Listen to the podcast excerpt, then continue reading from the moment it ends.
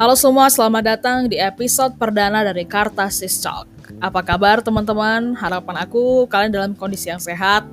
Um, dan please stay safe, please stay healthy, minum vitamin, or whatever you can do lah untuk memutus mata rantai dari COVID-19 ini. Oke, okay, jadi hari ini aku senang sekali deh karena bisa nyapa kalian wherever you are. Hopefully this podcast itu bisa sedikit membuka I don't know, mungkin membuka sekelumit um, cakrawala pikir kalian supaya you know kita bersama-sama bisa jadi lebih cerdas dalam menanggapi segala sesuatu because that was the the main objective on why exactly I I attempted to create a podcast channel gitu karena critical thinking is is pivotal for everyone.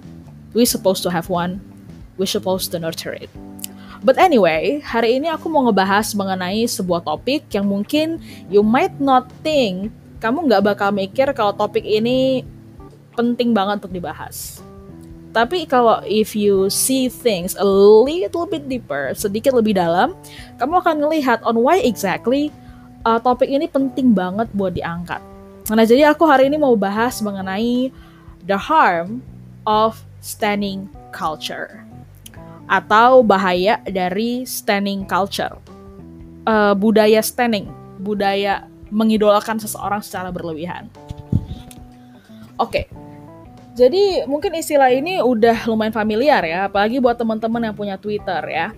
Uh, di situasi saat ini, apalagi dengan adanya American Music Awards, dan yang makin yang makin apa ya mau yang makin mendekat nih atau BBMA yang baru aja berlalu, pasti kalau teman-teman punya Twitter, teman-teman pada notice dong kalau banyak banget kalau ketika kita buka uh, bagian uh, trending topic itu pasti banyak banget uh, sebenarnya topik-topik yang merupakan manifestasi dari standing culture ini sendiri. Nah kalau sekarang sih yang aku lihat ya, yang lagi lumayan hot-hotnya itu di Twitter itu adalah uh, fans K-pop, fansnya hmm, BTS, fansnya Ariana Grande, fansnya Justin Bieber, you know those amazing and popular people to be perfectly honest with you ya, aku denger beberapa lagu BTS and I am kinda like it, a few of their songs, not all, tapi aku ada beberapa lagunya yang suka. Jadi aku understand lah the hype on why people like them, why exactly people standing them. Tapi kita kan ngomongin ini adalah status quo. Ya, kalau standing culture itu seperti sudah dinormalize dan people menorm orang menormalisasi adanya perilaku standing ini sendiri. Please dipahamin dengan adanya question mark di atasnya. But well, hari ini kita akan bahas standing as a whole. Kita nggak cuma bahas status quo doang, karena you know kalau kita cuma bahas status quo, mungkin kan akan paham mengenai uh, standing culture ini, tapi ya even if ada sih perilaku-perilaku manifestasi dari standing culture yang sebenarnya udah agak-agak harmful. Say, misalnya kalau di K-pop ada perilaku yang udah uh, ekstrim itu seperti misalnya Sasayang fans misalnya yaitu di mana ya si fansnya sudah very obsessive sudah very extreme dan sometimes terkadang malah fans-fans ini kayak bisa harmful juga buat artisnya gitu. Tapi kita akan bahas lebih daripada itu. On why exactly sebenarnya standing culture ini juga nggak bisa diterusin, nggak bisa kita biarin. Bukan kita uh, apa ya merasa kalau lu ngelakuin ini nggak bener tapi harus ada beberapa hal yang juga dikasih masukan nih buat teman-teman yang nge-stand ya bagian dari stand culture ini supaya mereka bisa akhirnya uh, memahamin uh, emang harmfulnya di mana harmfulnya itu di mana sih kalau mereka tetap melakukan hal yang sama. Oke, okay, jadi kita mungkin akan ngomongin dulu kali ya the nature of standing culture ini sendiri. Sebenarnya kata-kata stand itu berasal dari mana sih? Jadi nih aku melihat ada aku buka-buka um, internet ya seperti biasa oh ya. Terus aku lihat ada sebuah intriguing articles. Uh, intriguing articles dari seorang penulis namanya Hania Angus yang aku baca di medium.com. Nah, ini ada yang menarik banget nih. Jadi dia bilang kalau sebenarnya nih kata stan itu didefinisikan sebagai fans yang maniak banget terhadap selebriti ataupun terhadap atlet. Nah, ini diambil dari hit songnya Eminem, kan tahu kan rapper uh, Eminem itu di tahun 2002 yang judulnya itu Stan. Nah, di dalam video itu si Stan ini nih, jadi Stan ini kalau dalam videonya Eminem itu nama orang guys. Nah, dia itu mau Eminem untuk menghubungi dia gitu. Tapi dia itu diignore atau di kayak di apa ya nggak digubris lah gitu ya. Sebagai wujud pembalas pembalas dendam, ini si Stan ini itu menculik ah bukan menculik dan jadi dia tuh kayak mengikat pacarnya sendiri lalu masukin pacarnya ke dalam sebuah trang gitu trang itu apa sih bahasa Indonesia-nya? Sorry ya guys kalau agak-agak aneh campur-campur bahasanya. Lalu dia membawa si uh, dalam mobil dia diletakin ya terus abis itu di, di dilepasin ke bridge gitu. Nah jadi sebenarnya intinya nih Stan ini sebenarnya kalau dari lagu Eminem itu adalah sesosok fans yang sangat maniak yang udah ngebahayain orang lain guys bahkan ngebahayain ngebahayain pacarnya sendiri gitu nah kalau kita ngomongin sebenarnya gimana sih kalau kalau menurut banyak uh, profesional di bidang psikologi ya itu yang namanya stand itu ya yang fans yang maniak itu itu di digambarkan seperti parasocial relationship atau hubungan parasosial.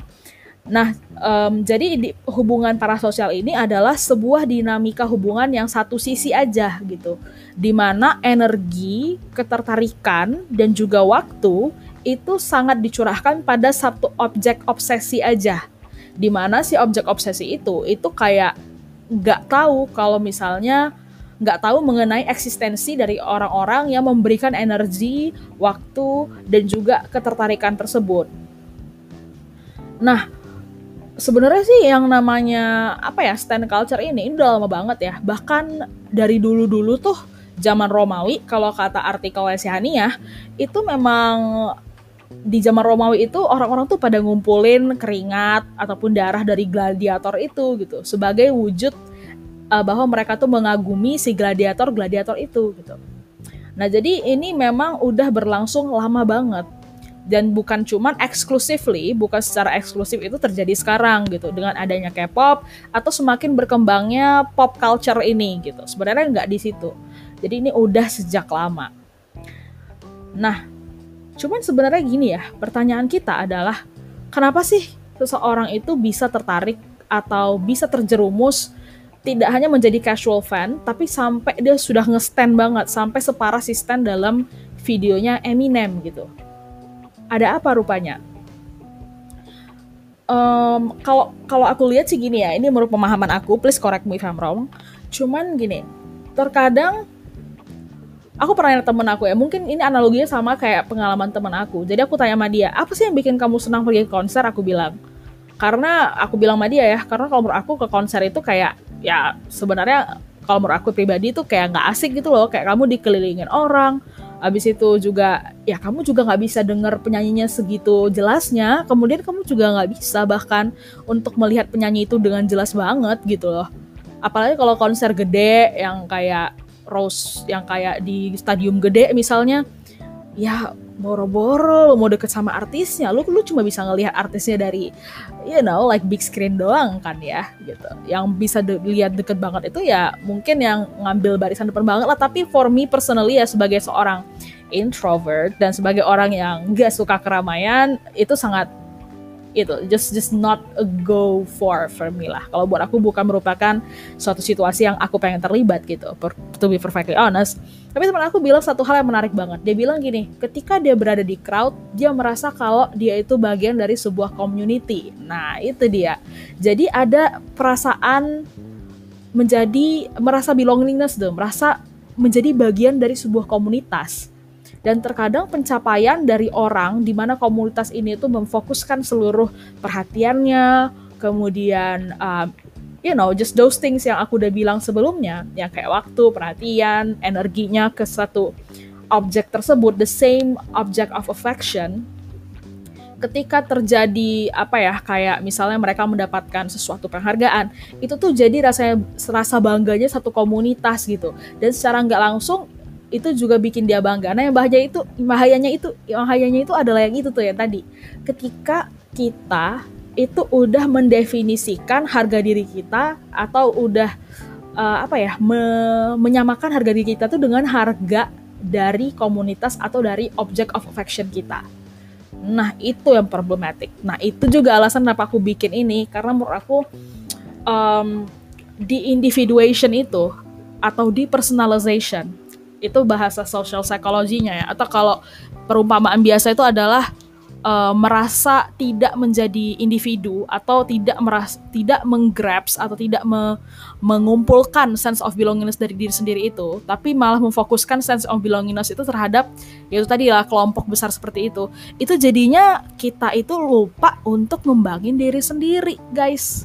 Nah, mungkin akan banyak orang yang argue dan bilang kalau kita tuh ngedapatin um, apa ya kayak merasa punya punya tempat aman tuh tuh di sini gitu. This is our odyssey atau this is our our oasis gitu sebenarnya untuk melindungi diri dari kenyataan hidup.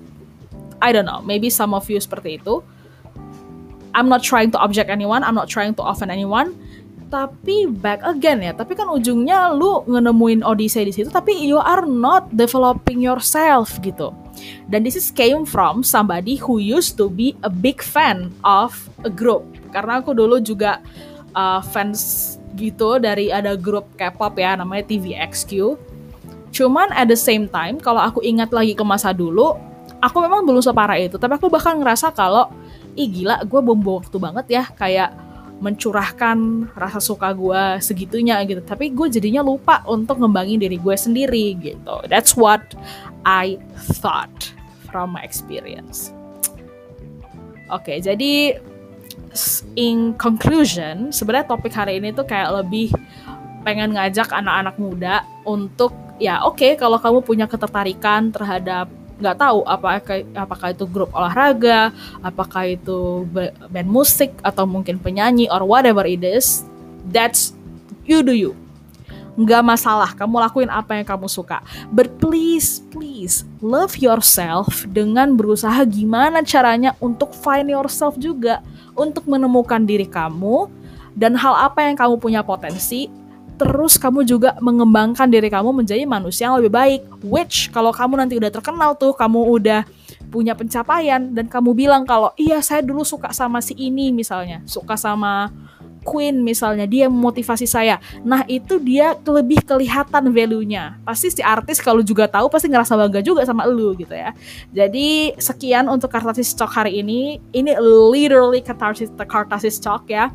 Karena kartasis itu kalau dalam bahasa psikologi adalah kayak pelepasan semua perasaan semua opini yang gue rasain dan harapannya juga kamu juga bisa berkontribusi juga so please if you listen to this um, podcast, tolong jangan pelit-pelit untuk bagi uh, pendapat kalian di kolom yang ada. Hopefully, aku belum terlalu accustomed ya terhadap sistem dari um, podcast ini. Tapi hopefully kalau kamu ada pendapat or whatever it is, tolong ditulisin kalau ada komen-komentarnya. I want to know your thoughts. Aku pengen tahu pendapat kamu seperti apa. Oke, okay, dan sampai jumpa di episode Kartasis selanjutnya. Be safe dan stay healthy. Bye.